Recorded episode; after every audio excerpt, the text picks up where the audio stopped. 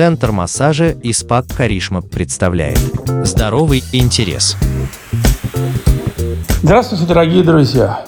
С вами вновь мотопутешественник, один из основателей мотоклуба «ХОК Санкт-Петербург», а также основатель Центра массажа и спа «Каришма» Сергей Платонов.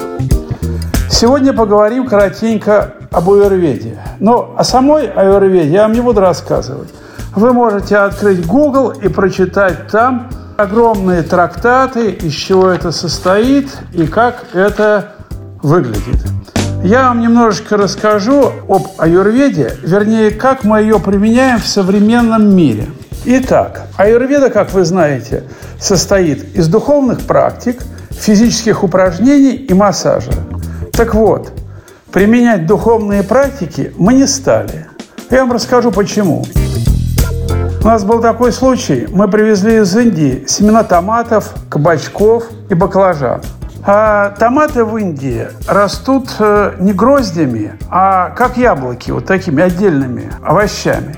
Значит, кабачки не имеют граней, они просто кругленькие такие, длинненькие и кругленькие. И баклажаны тоже имеют совершенно другую форму.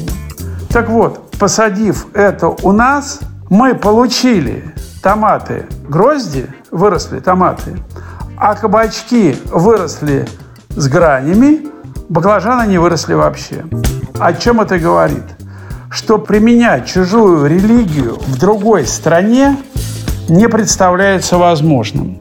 Почему? Потому что в каждом человеке, даже если скажете, я атеист, я все, я могу все. Нет. В вашем человеке есть генная память ваших предков.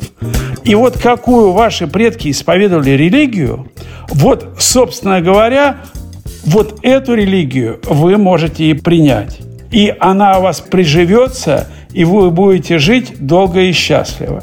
Если вы берете то, что чуждо вашим корням, вашей родословной, изучайте родословную.